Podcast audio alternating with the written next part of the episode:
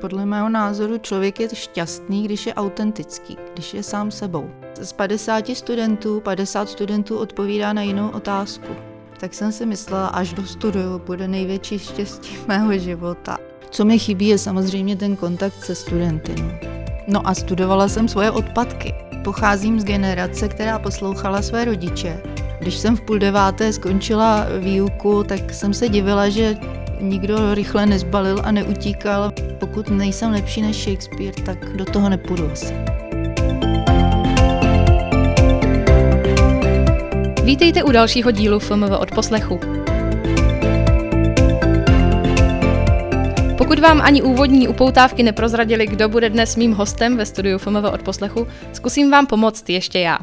Paní docentku mnozí z vás znáte z předmětu mezinárodní ekonomie, což je samo o sobě už všeříkající indicie, Věřím ale, že některé příběhy a veselé vsuvky, kterými paní docentka zpestřuje odborné přednášky, se už dostaly i k uším těch, na které tento předmět v rozvrhu teprve čeká, nebo s ním jejich studijní plán ani nepočítá. Možná si už ani nepamatujete grafy kvót, nebo jak se od sebe liší měnové kurzy, Určitě vám ale utkvěla v paměti aspoň historka o barevných pyžamech jejich dětí, výčet předmětů nacházejících se v její kabelce, nebo příběh o tom, jak se z budoucí nadějné divadelní herečky byla nucena stát studentka ekonomie. Teď už nemůže být pochyb o tom, že přede mnou právě teď sedí paní docentka Martina Jiránková. Dobrý den, paní docentko. Dobrý den. Paní docentka získala docenturu v roce 2013 v oboru světová ekonomika.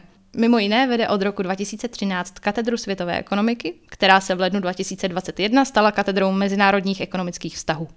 Od roku 2014 zastávala dva roky pozici pro děkanky Fakulty mezinárodních vztahů pro vědu a doktorské studium. Byla také ředitelkou Centra evropských studií na VŠE a v roce 2020 patřila mezi členy řešitelského týmu projektu Toucher, na který se dnes ještě pravděpodobně dostaneme. Teď už ale na otázky, protože jich máme připravených hodně. Já se nemůžu nezeptat. V úvodu jsem eh, zmínila, že vaše cesta byla k ekonomii poměrně klikatá. Zkrátka, šla jste přes divadlo. Povězte nám prosím víc. Naopak, moje cesta k ekonomii byla úplně přímočará, protože já ještě pocházím z generace, která poslouchala své rodiče. Takže můj tatínek si přál, abych studovala ekonomii, tak jsem šla studovat ekonomii. Ale abych aspoň trochu učinila zadost eh, svým, jak si spíš takovým humanistickým eh, sklonům, tak jsem šla studovat v té době, tady bylo, protože já jsem studovala ještě za minulého režimu, obor zahraniční obchod, ekonomika zahraničního obchodu a já jsem studovala v letech 1985 až 89, skončila jsem v červnu 89 a na ten obor jsem šla, protože tam byly dohromady tři světové jazyky.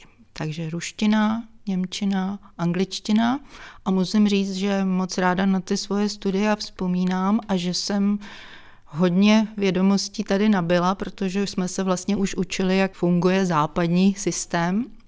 No a mnoho mých spolužáků hned potom po roce 89 se stalo úspěšnými biznismeny a manažery. Jaké jazyky jste se už tehdy učila? Já jsem se učila, všichni jsme se museli učit ruštinu, ale pak jsem měla ještě angličtinu a němčinu. Tak to využijete určitě i, i doteď. Já jsem právě v tomto semestru absolvovala váš předmět, který byl napůl v angličtině. Povězte mi prosím, jak třeba vy vnímáte tu online výuku. Nějaké, vidíte v tom nějaké benefity nebo naopak, co jste úplně nehodnotila kladně? Tak já musím říct, že samozřejmě, když ta situace nastala, tak mě trošku jak si popadla hrůza, co, jako, co to znamená ale absolvovali jsme na fakultě asi jednodenní školení a musím říct, že celkem plynule jsem začala, samozřejmě plus minus, mladší kolegové mi radili, ale byla jsem velmi příjemně překvapená, jak je to do jisté míry snadné. Co se týče výhod té online výuky, tak musím upřímně říct, že když mám 6 hodin výuky v kuse, tak jsem podstatně méně unavená.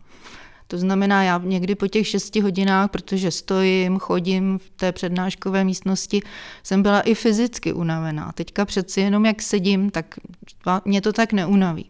Co vidím za ohromnou výhodu je to, že při té přednášce mohu kreslit a různými barvami a myslím si, že je to daleko lepší pro studenty, než když kreslím na tabuli. Teď nepíše eh, fixa, někdo nevidí, co tam je, jak to je. Takže i přemýšlím, jestli se někdy vrátíme ještě do přednáškových učeben, že bych nějakým způsobem přes ten počítač přes to malování to promítala na zeď, tak to mě v tom obohatilo. Jo, pak je to určitě to nahrávání, to Přesně. studenti v evaluacích velice pozitivně hodnotí, že se mohou uh, přehrát a já to i vidím, kolikrát si to přehráli, což si myslím, že je hodně velký klad. Co mi chybí, je samozřejmě ten kontakt se studenty. No. V těch seminářích to je prostě horší, že jo. Tak to asi určitě všem. Dnes, kdy nahráváme tento podcast, tak už je v podstatě za zkouškovým obdobím a proto je ještě relativně čerstvá vzpomínka na to, jak studenti uh, skládali zkoušky. A na jednom blogu na Facebooku katedry, který ještě dneska budeme zmiňovat, jste napsala krásný příspěvek o tom, jaké je vlastně dilema pro vyučujícího přidat žadonícímu studentovi body. Jaké pocity prožíváte, když před vámi sedí někdo, kdo začne najednou v úvozovkách kňourat, že potřebuje bod na Erasmus, že potřebuje bod, aby dostal nějakou známku. Jaké máte pocity? Tak ačkoliv se to tomu studentovi nezdá a ačkoliv pak třeba můžu různě číst, že jsem sadista a podobné věci, tak prostě pro vyučující je to velmi jaksi drásavá situace. Protože samozřejmě lidsky tomu studentovi naprosto rozumím. Taky jsem studovala, moje děti studovaly, že jo. Takže umím se do toho naprosto vcítit. Ale z druhé strany prostě zase si uvědomuju tu situaci, že v podstatě tak tomuhle přidám a dalším dvěma stům 49 jsem nepřidala. Takže já se na to snažím dívat tak, že vlastně bych poškodila ten zbytek studentů, takže se snažím, aby to bylo aspoň relativně spravedlivé. Takže nepřidáváte? Ve směs ne. Dobře. Za svoji praxi v oboru. Už jste určitě vycestovala mnohokrát i na zahraniční univerzity, kde jste pravděpodobně tedy vyučovala předmět mezinárodní ekonomie, je to tak? Povíte nám prosím, na kterých univerzitách už jste měla tu čest být a vyučovat? Tak já jsem učila dvakrát v Číně na té samé univerzitě. Máme partnerskou školu v Shandongu. Učila jsem mezinárodní ekonomii v angličtině, což byl pro mě velice zajímavá zkušenost, protože studenti byli velice snaživí. Na rozdíl od Čechu? Nebo byste to já, to ne, já nechci nic eh, generalizovat, protože to je opravdu individuální, jo? ale tam jako byli, tak jako báli se i projevovat svůj názor. Když jsem v půl deváté skončila výuku, tak jsem se divila, že nikdo rychle nezbalil a neutíkal. Oni říkali, my se tady ještě do půlnoci učíme, jako sami. Tak to obrovské jaksi studijní nasazení mě překvapilo. Eh, angličtinu v podstatě zvládali pasivně dobře, měli horší jakoby ty komunikativní schopnosti. Potom jsem si nechala od nich i psát nějaké evaluace, tak eh, jak si velice oceňovali ten styl té výuky, že podle teda těch evaluací eh, když prostě řeknou oni něco špatně, takže ten učitel se na ně velice zlobí, takže radši neříkají nic, tak nevím, jestli to byla jenom nějaká třeba individuální špatná zkušenost, nebo jestli to celkově takové. Co mě třeba překvapilo, protože víme, že je tam u moci komunistická strana, já jsem tam jaksi jela a říkala jsem si, jak já tam budu učit tu vlastně západní ekonomii o trhu, protože mě to nešlo dohromady. Za mých mladých let se prostě neučilo, že nějaký trh a poptávka, nabídka. No a oni tam zcela běžně studují teda z amerických učebnic, eh, dokonce prostě byli v New Yorku jaksi na výletě, že tam prostě je to takové prostě z obojího a to mě hodně překvapilo, takže se to tam jako zcela běžně prostě vyučovalo. To bylo pro mě překvapení. No a vy jste říkala, že teda bylo zajímavé eh, pro vás učit v angličtině. Bylo to poprvé, co jste učila svůj předmět v angličtině? Nebo už jste... Protože mě nejde do hlavy, když jako si představím sama sebe, že studuji nějaký odborný předmět ve svém jazyce, tak kdyby po mně najednou někdo chtěl, abych ho vysvětlovala v angličtině. Když člověk nezná ty slovíčka, jak dlouho jste se na to třeba připravovala? No helejte, my když vlastně po tom roce 89 se transformovala vůbec celá vysoká škola ekonomická, že jo, aby se tady učili ty západní předměty z těch západních univerzit, no tak ty vlastně t- studovat můžete v angličtině. Jo? Všechny ty vlastně články a, a učebnice byly v angličtině, takže já jsem jako běžně v angličtině studovala. Ale jinak prostě i teďka mám tři hodiny týdně jaksi američana mluvčího. Takže se v pořád Takže pořád se v tom vzdělávám. Sice spolu probíráme všechno možné a jiné než ekonomii, ale... To nevadí. To nevadí. Je to jazyk, je to jazyk. Vraťme se ale do Čech a k českým studentům. Už nějakou dobu působíte na FMV i jako vyučující a mě by zajímalo, jestli byste dokázala nás, studenty, nynější, porovnat s generacemi před námi. Jestli se nějak změnila naše mentalita a jestli ano, tak třeba kterým směrem se tento trend třeba vyvíjí. Tak já už můžu říct, že studenti jsou jiní, to je jasné. Jsou jiní, než jsme byli my, než byla generace mých rodičů. Ale já si prostě přesto pořád myslím, že jak si, já se musím přizpůsobovat jim, jo, ne, prostě říkat za mých mladých let to bylo jiné, protože ten svět se změnil, že jo. Já jsem vyrostla v letech, kdy teda se nesmělo cestovat, v letech, kdy prostě tady byla třeba jedna ideologie. Zase tady byly třeba jiné věci, že teďka zase, že pro studenty je zcela běžné, že se cestuje, tak třeba si toho ani tolik neváží. Mně třeba přijde, že my jako naše generace studentů, taky nechci úplně generalizovat, ale vnímám to, doba je rychlejší a myslím si, že se hodně eh, jako odevzdáváme tomu multitaskingu, že se snažíme urvat co nejvíc, co nejrychleji. Jak vy vnímáte ten postoj k tomu, že někdo dělá více věcí najednou, nevěnuje se pořádně jedné, nebo myslíte si, že jsme třeba efektivnější, když eh, se snažíme No, tak nějak žít jako pod tím multitaskingem. Já bych spíš odpověděla otázkou, jak, jak je vám v tom multitaskingu, jako vyhovuje vám to? Popravdě řečeno, jak kdy, jak u čeho. Protože já jako nevím, jestli se na to nedívám nějakýma starýma očima jinou výchovou, jo. Jestliže vy jste v tom vyrostli, tak prostě já nevím, jo, ale obecně třeba vám řeknu svoji zkušenost, že a děje se to dost jako hodně, že v podstatě eh, studenti používají takové to rychločtení, takové, nebo takový to, co máme, když máte Facebook, že ho prohlížíte, tak to tak nějak jako obecně jakoby vyfotíte si jenom. Když třeba píšeme testy, tak z 50 studentů 50 studentů odpovídá na jinou otázku.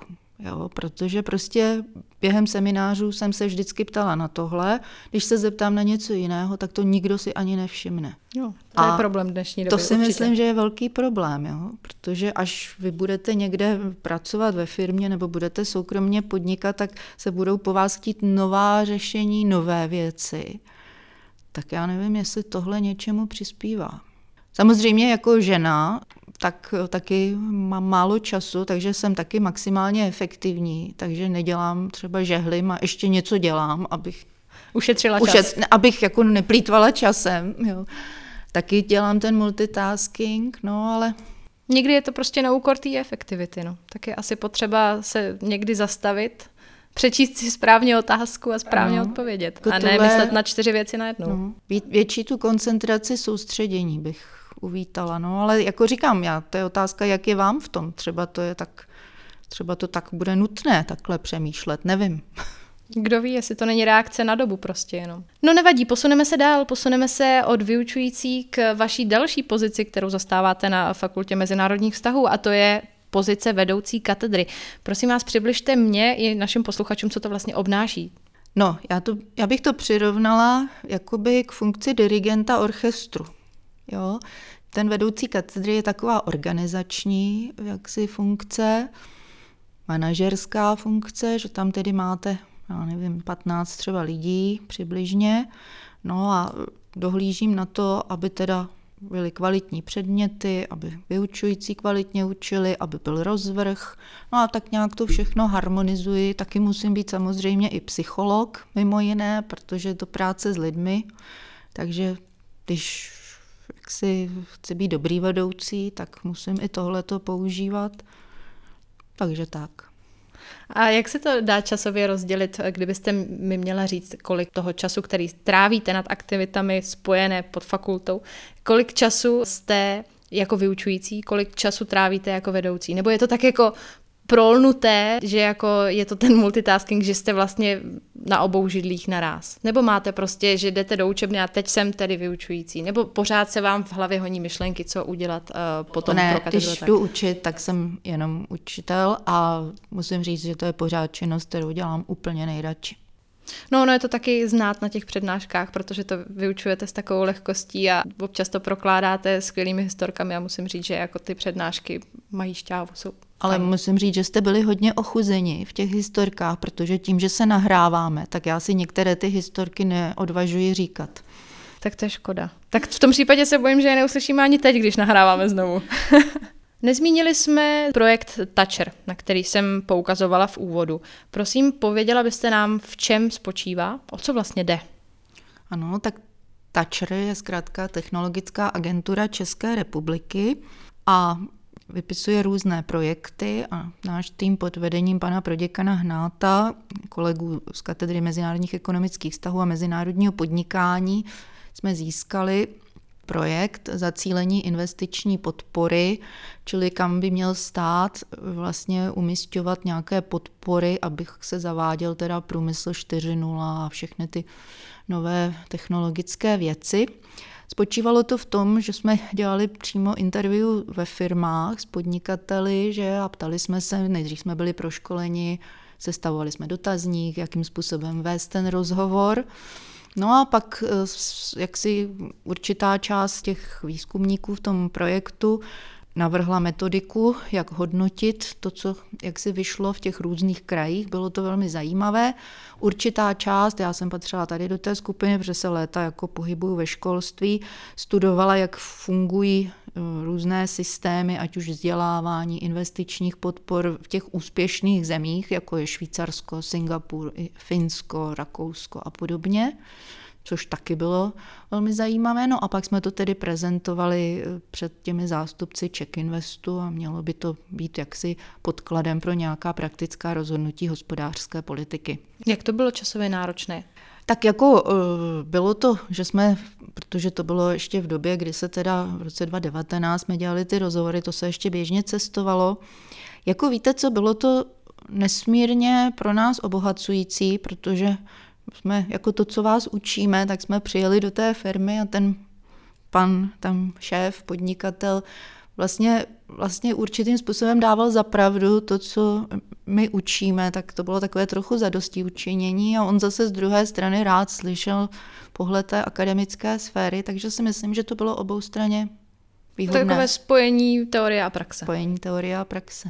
A když už jsme u toho, prozradila byste mi prosím, která část mezinárodní ekonomie, který směr vás nejvíc zajímá, v čem se nejradši ještě dovzděláváte? No, já jsem vždycky už od své dizertační práce se zabývala vztahem státu a trhu, jo? protože samozřejmě to jsou takové dva subjekty, které se více méně přetlačují, že ten trh chce tu efektivnost a stát naopak ten je zase pro nějaké takové ty sociální věci, které musí nutně brát v úvahu. Takže tudy se jaksi začal ten můj výzkum, to vlastně ani nepatří do mezinárodní ekonomie, i když všechno souvisí se vším, to spíš mezinárodní politická ekonomie, vztah státu, trhu. No a pak jsem se zabývala systémy státního kapitalismu, což je dneska role autoritativního státu, ať už je to v Singapuru, ať už je to v Číně, že v těchto těch zemích. No a s tím souvisí i různé ty průmyslové politiky zaváděné a tak dále. No a jinak, co se týče toho vyučovaného předmětu mezinárodní ekonomie, tak eh, tam už spíš jakoby promýšlím jako pedagog, jak to těm studentům, jak si co nejlépe podat. Třeba teď jsme v semináři počítali Starbucks Index, což Vzpomínám si. Vzpomínáte si. Takže si, aby teda nějaké takové to, such, to suchopárno té teorie bylo převedeno na něco trošičku přijatelnějšího a moc bych si přála, aby studenti si nemysleli, že teorie je k ničemu a praxe je jiná, protože to dělá právě univerzitu univerzitou, že v podstatě znáte tu teorii, víte to do hloubky, Jinak byste se mohli třeba vystudovat nějaký účetní kurz a tím by to končilo, ale univerzitní vzdělání je něco ještě hlubšího. Světová ekonomika se mění ze dne na den, proto je potřeba určitě zůstávat v obraze. Mě by zajímalo, kde získáváte nejnovější informace. Čtete třeba mezinárodní tisk nebo nějaké internetové články? Ano, samozřejmě, takže já Máme že tady řadu přístupných zdrojů přes VŠE, takže můžu tohle číst, můžem, pravidelně kupujeme literaturu, takže třeba v tom našem oboru i se dívám, jak se něco třeba vysvětluje tady, tady, tady v té učebnici, tak si myslím běžně jako tak každý učitel. Ráda bych se vás ještě prosím zeptala, jestli existuje nějaká země, která vás něčím přitahuje, ať už profesně, vědecky, nebo zkrátka jenom, že k ní máte nějaký citový vztah. Tak je taková země, jsou to Spojené státy, konkrétně New York, takže já mám doma obraz New Yorku, v kanceláři obraz New Yorku. Ale je to zase mm, důležité vysvětlit v tom kontextu tak já, když jsem studovala třeba, eh, už jsem se učila od deseti let anglicky, ale nikdy jsem si nemyslela, že vycestuju do země, kde se mluví anglicky. No a když jsem prostě v roce, už ani nevím kterém, 2013 stála na Times Square, tak jsem nevěřila, že prostě, a vy, jestli jste tam byli, tak víte, jak je to magické. No a vůbec Spojené státy, prostě to bylo jakoby symbol pro nás, že to je tedy to, ta svoboda a tak dále. Jo, takže tahle ta země pro mě pořád ještě, i když se tam děje je řada změn a řada událostí, tak pořád prostě jakoby je tím symbolem. Jak vnímáte ty změny, které jste teď zmínila? A třeba volby amerického prezidenta a tak? Tak jsem už ta starší generace, jako ne, vůbec nestudu, nestudovala jsem, kdo měl pravdu s těmi volbami, jak to bylo, na to nejsem na to odborník, jsou to i řada věcí politických. Spíš prostě bych chtěla, aby ten trh prostě byl pořád trhem, jo? protože mě třeba děsí, když zkouším u státních zkoušek z mezinárodní ekonomie a, a ekonomie a zeptám se studenta, jak byste tohle to řešil, tak okamžitě první odpověď, můžu říct u 95% studentů, tak nějakou dotací. A úplně mě zatrne, protože prostě dotace je něco, co do trhu nepatří, jo? co naopak ten trh deformuje a co způsobuje, že ten trh pak nefunguje. Tohleto myšlení, které vlastně už dneska vy máte, si myslím, že není v pořádku. Ale říkám, nechci úplně, nejsem absolutně odborník na Spojené státy, jo, Jasně. No tak snad se brzo zase budeme moct někam takhle daleko, nebo klidně i blízko, ale za hranice podívat. Když jsem se připravovala na náš dnešní podcast, tak jsem, jak už jsem zmínila, projela vaše blogy a na, v jednom z nich jsem narazila na krásnou příhodu o sauně. Vy ráda saunujete, podělte se s námi prosím, aspoň o část té historky, jak jste se třeba k saunování dostala. No, tak já jsem se k saunování dostala asi tak, kolik to může být, 14 let od takového toho, že to mi nevyhovuje, tam nikdy nepůjdu, až jsem potom, když jsem s tím začala nesměle, tak jsem tomu zcela propadla. No, je to prostě pro mě nejen o nějaké fyzické relaxace, ale hlavně psychické. Takže teďka mám velký absťák, takže jsem to nahradila, jak teď je populární ten Wim Hof, ta Wim Hofova metoda, jak pobývají v tom ledu. Otužujete se. Takže jsem se začala ráno sprchovat ledovou vodou. A i když... Není to nic moc, co? Na Není to nic dne. moc, ale když dýcháte, jak radí Wim Hof, tak v podstatě je to fajn a je to taková, takhle, když jste opravdu pod tou ledovou vodou, tak přestanete myslet úplně na všechno a to je účelem. Že jo? Takhle by to mělo být i u té jogy, které, o které jsem také psala, že v podstatě byste se měli soustředit jenom na dech, ale tam se mi to nedařilo. Ale ta ledová voda, tam teda jako myslím jenom na to, než ať, ať už to skončí. A když to skončí, ale tak když přijde to skončí, právě tak nirvána, přijde že? nirvána. Je to tak? Zmínila jste jogu. Nějak jste se jí více věnovala? Věnovala, ale jsem asi jeden z milionů, který bohužel má zdravotní problémy, když cvičí jogu, takže jsem toho musela nechat. V úvodu jsem zmínila vaši cestu k ekonomii přes divadlo a právě u něj se chci teďka zastavit. Vy jste svůj koníček nevzdala navzdory ekonomii, navzdory studiu. Jak jste na tom teď? Teď samozřejmě myslím ne teď v koronakrizi, kdy bohužel divadla úplně eh, nefungují. Když vezmeme tedy dobu před koronavirem, hrajete v nějakém divadle? Tak v divadle nehraju, protože to je velmi časově náročné. Hrála jsem amatérské divadlo, ale ve mně se strašně sváří eh, takové dvě tendence. Jedna, abych byla absolutní bohem a jedna je výchova mých rodičů, že všechno musí být perfektní, nejlepší. Všude musím být o půl hodiny napřed. Takže já, když jsem ten text neuměla, tak jsem prostě tam nemohla jít a prostě to časově jsem nezvládala. Ale nesmírně mě to bavilo. A vlastně jsem si to splnila i těmi přednáškami, protože zatímco někdo říká, ty se nebojíš tam před 200 lidí, tak já řeknu, já se na to těším. Já se na to těším prostě, protože je ve mně nějaký exhibicionista. Duše, prostě. duše divadelníka. No a máte nějakou svoji nejoblíbenější hru? Kde, kde byste si třeba řekla, tak tam chci hrát, nebo tuhle roli bych si jednou chtěla zahrát na těch prknech? To nemám, ale je to asi rok, jsem byla na kurzu herecké improvizace.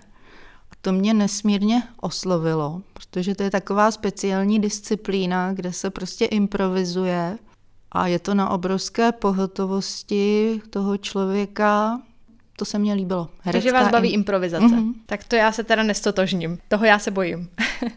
no Ale... pro mě je to lepší, protože já už prostě si nepamatuju text, takže... Tak, tak si můžete svůj vymyslet. Tak si můžu svůj vymyslet, no. No asi jste mi už částečně odpověděla, ale mm, určitě bych se ráda zeptala na vaše pocity na jevišti, protože já jsem taky zkoušela hrát divadlo, ne nějak valně, proto jsem skončila asi před mikrofonem, kde na mě není vidět, ale uh, já vždycky, když jsem vešla na jeviště a oslnili mě ty reflektory a věděla jsem, že někde v té mlze za nimi na mě kouká sto očí, stovky očí, tak jsem měla strach. Míváte strach? Nebo mívala jste? Někdy ne. strach. Jako strach před, takovou tu trému, ale pak, když jsem vyšla, tak naopak. Tak to spadlo. Mm. Tak to bych jednou ráda zažila. V jednom z blogů uvádíte, že ráda čtete a nakupujete knížky.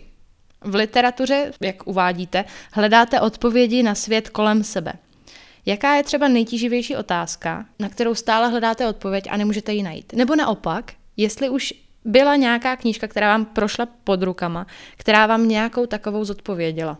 No, tak já vám řeknu, ona ta otázka, kterou jako hledám, není odpověď, je docela banální a prostá, když se takhle vysloví, ale z druhé strany je to vlastně otázka, kterou řeší řecká filozofie, kterou řeší existenciální psychoterapie. To jsou všechno teď obory, které já studuji, ne snad někde ve škole, ale díla studuji, tak je to jak být šťastný. Což když jsem byla ve vašem věku, tak jsem si myslela, až dostuduju, bude největší štěstí mého života, až si mě všimne tenhle mládedec, bude největší, až tohle, až tohle, no a pak dosáhnete třeba všeho a pořád ta otázka tak stojí, no. A nejen u mě, říkám, to je prostě základní filozofická otázka, kterou v podstatě řeší lidstvo v každé době a hodně moudrosti je třeba u těch řeckých filozofů. Možná je tedy odpověď pro každého jiná. Proto na ní lec, kdo nemůže najít odpověď, že se třeba nedá nikde vyčíst. No, pro každého jiná a přitom stejná. Podle mého názoru člověk je šťastný, když je autentický, když je sám sebou. Ale na to někdy zapomínáme zapomínáme a někdy jsou s tím velké problémy. Já, když jsem chtěla být sama sebou, tak se to nelíbilo rodičům, jo, ale myslím si, že to je to nejpodstatnější, aby člověk byl sám sebou. Máte nějaké typy na tituly knížek, o kterých si myslíte, že je to taková moderní povinná četba? Kdybych se zeptala, kterou knížku byste mi doporučila si přečíst a sáhnout po nějaké mezi tisíci knihami, která by to byla? No, Těžká otázka, co? Těžká otázka. Aby to bylo, víte co, ono je totiž něco jiného, když něco čtete eh, ve 20 a něco jiného, když to čtete v mém věku 53, jo. Prostě já jsem přečetla řadu věcí na gymnáziu a nic mi to neřeklo. A když je čtu dneska, tak je to něco, o něčem úplně jiném. Takže se neodvažuji říct. Dobře, tak kdybyste neradila mě, ale knížka, pro kterou byste si sáhla, vy když je vám smutno, jakákoliv emoce. Mm-hmm. Nějaká knížka, která je prostě jistotou. Já vás teda promiňte. no, je to, je to složitější, jo. Já prostě těch knížek mám několik pro nějaký různou náladu. Tak já opravdu teďka mm-hmm. se hodně jako věnuju té filozofii, tak bych řekla nějaký ten řecký filozof, ale uznávám, že to není jako tak úplně ale není to těžké, jo, když to čtete, ale je to prostě až v určitém věku, že člověk teprve třeba pochopí. To by se ale určitě za povinnou četbu ne. kterékoliv doby dalo považovat. Ne. Ono je to docela i problém. Já už jsem o tomhle přemýšlela, jak stanovovat tu povinnou četbu pro ty středoškoláky, jo? protože prostě, to prostě ani se to podle mě nedá pochopit v tom nízkém. Nebo já jsem to nechápala v té době. Já ale kdy taky ne. Ale u filozofů ještě chvilku zůstaneme. Mm. Ne, nebudu se ptát hloupou otázkou váš nejoblíbenější filozof, ale minimálně máte některého, který vám v myšlenkách imponuje. U kterého jste si řekla, ano, ten píše stylem, který se mi líbí, který tak nějak koresponduje s tím, jak já vnímám svět. No, víte co, já bych se označila, říkají křesťané, jako spíše za hledajícího. Jo? Já prostě teďka bych třeba měla v plánu, chci si něco přečíst, eh, něco o kvantové eh, fyzice, protože někdo mě upozornil na titul Kvantově mechanický důkaz Boha. Čili ty nové objevy v té kvantové fyzice vlastně něco říkají o, o těchto z těch záležitostech, což je pro nás eh, nepředstavitelné. A vůbec si myslím, že od dob tady nějakého toho Descarta vlastně došlo k oddělení toho materiálního světa od toho doby toho racionalismu a toho světa těch ideí, což bylo špatně. Myslím si, že moderní člověk potřebuje nějaké to duchovno, že nelze uvažovat jenom materiálně. Že to chybí ne nadarmo, když čteme životopisy těch velkých myslitelů, tak bylo na prvním místě napsáno filozof, na druhém třeba matematik. Je to, je to jedna nádoba, určitě neměli by se od sebe oddělovat. Od čtenáře ale k vlastnímu peru. Píšete blogy, příspěvky, povídky.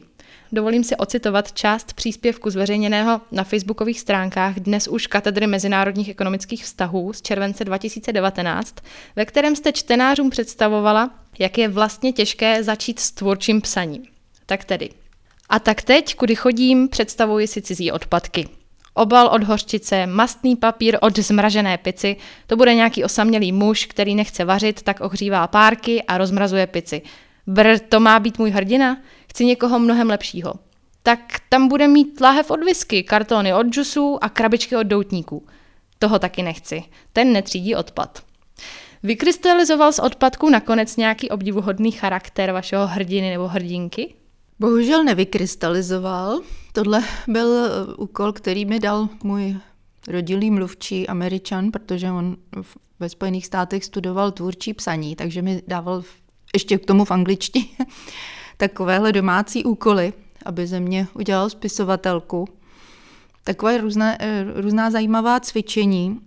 Nicméně já prostě pořád tíhnu k takovým, takovému tomu někoho poučovat. To bude asi ta moje učitelská profese. Takže nemám prostě tu invenci vymýšlet ty příběhy. Nemám. A jelikož chci být ve všem absolutně nejlepší, tak pokud nejsem lepší než Shakespeare, tak do toho nepůjdu asi. Dobře, tak eh, když nevykrystalizoval hrdina, pověděla byste mi aspoň, jak by teda měl vypadat koš ideálního charakteru? Jak, jako, abych věděla, co jako mám teda vyhazovat. Mm-hmm.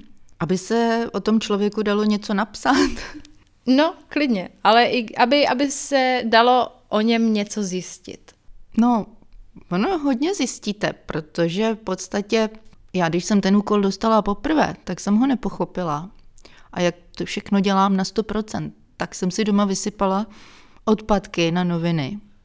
No a studovala jsem svoje odpadky a bylo z nich krásně vidět, že jim zeleninu, piju zelený čaj. Prostě vidíte, kam jakoby inklinujete. Tak asi něco se zjistit dá. Tak já nevím, jak má vypadat ideální koš, tak to bude asi různé. Dobře, tak aspoň ideální kabelka. Traduje se, že jste se občas ptávala studentek, co, co nosí po kabelkách. Co jste třeba zjistila? Nebo překvapilo vás někdy něco, co tam studentky měly, pokud se vám vážně svěřili? No, to jsem se ptala, protože vždycky, když jsme rýsovali nějaké grafy, tak nikdo neměl pravítko, nikdo neměl tušku. A vzpomněla jsem si na svoji dceru, která byla úplně stejná studentka, ale nosila vždycky obrovský lak na vlasy a všechny možné kartáče a hřebeny kabelce, tak to byl takový. Ale tak to je potřeba určitě. Já jako žena potvrzuju. Potvrzujete. Podle dalšího blogu píšete příspěvky mimo jiné i proto, že jste sama už mnohokrát přišla na blahodárné účinky terapie s dílením. Můžeme se tedy do budoucna těšit na další příspěvky a blogy? Tak nějak jsem delší dobu nic nepsala. Někdy ty myšlenky musí, mám nějaké náměty, někdy ty myšlenky si trošku potřebuji ještě jaksi víc nechat uzrát. No, uvidím. Uvidím, uvidím.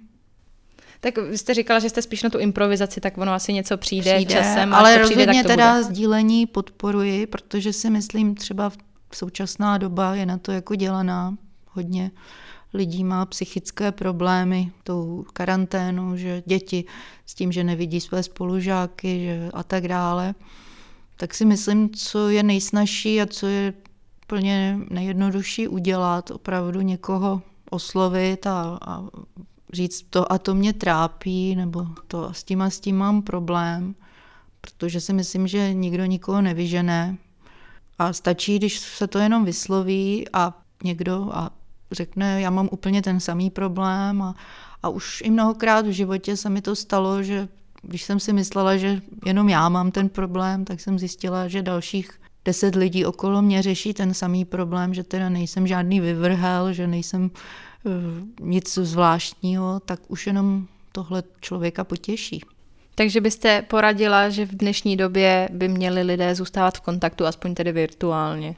Určitě. Prostě s někým si promluvit, nebo vyjít aspoň ven do přírody, to taky pomáhá. Chodíte ráda do přírody? Chodím moc ráda, ale bohužel nějak teďka nemám na to čas, ale teď mě třeba těší sněhová nadílka, protože to je to, co si pamatuju ze svého dětství a tak nějak mám pocit, že ten svět ještě aspoň po té stránce sněhu je v pořádku. Já na závěr podcastu dávám často eh, svým hostům otázku, za kterou mě někteří možná mají rádi, někteří mě za tý asi nenávidí, protože je taková obecná a široká. Měla byste ještě něco na srdci, co byste chtěla posluchačům sdělit? Tak pokud by to mělo být nějaké, nějaké životní moudro moje, tak by to bylo asi to, co už jsem říkala, aby za každou cenu byl člověk autentický, aby prostě dělal věci, které cítí srdcem, protože na těch věcech je to potom hodně znát a kdykoliv člověk jaksi není autentický, tak mu to nedělá dobře na těle i na duchu.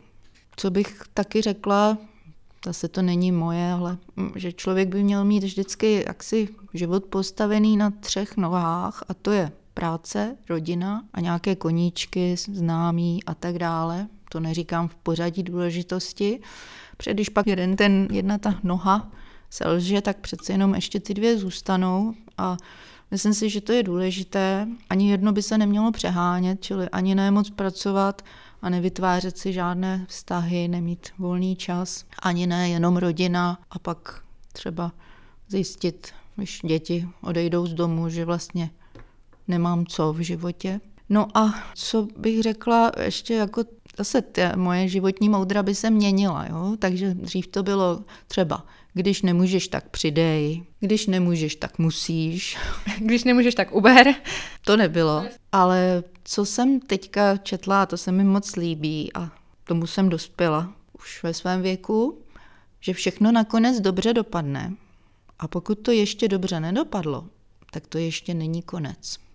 A to se mi strašně líbí a nic, a to je zase z Platona, nic bychom neměli hodnotit, protože nic není samo o sobě dobré nebo zlé, protože my nevíme, jaký to má smysl. A třeba se ten smysl té věci dozvíme až za určitou dobu. Čili když se třeba někomu nepodaří, já nevím, dostudovat, tak začne podnikat a bude v tom hodně dobrý a najednou zjistí, že to všechno mělo svůj smysl. A to si myslím, že je velká moudrost. I my se blížíme ale k happy endu. Paní docentko, za tým i posluchače vám děkujeme za váš čas, vaše pohledy a vize, zkušenosti a závěrečná slova, která jste se rozhodla s námi sdílet. My vám za to do budoucna přejeme jen pevné zdraví, komíny inspirativních knih, snad zase brzy plná jeviště a plné posluchárny studentů, kterým svým milým přístupem pomáháte najít zalíbení nejen v mezinárodní ekonomii. Děkujeme vám. Taky vám děkuji, mějte se hezky, nashledanou. Díky i vám všem za věrnost FMV od poslechu. Nezapomeňte sledovat fakultní Instagram FMV podtržítko VŠE, Facebook a nově i Twitter, kde nás najdete pod názvem fakulty. Tak zase za dva týdny.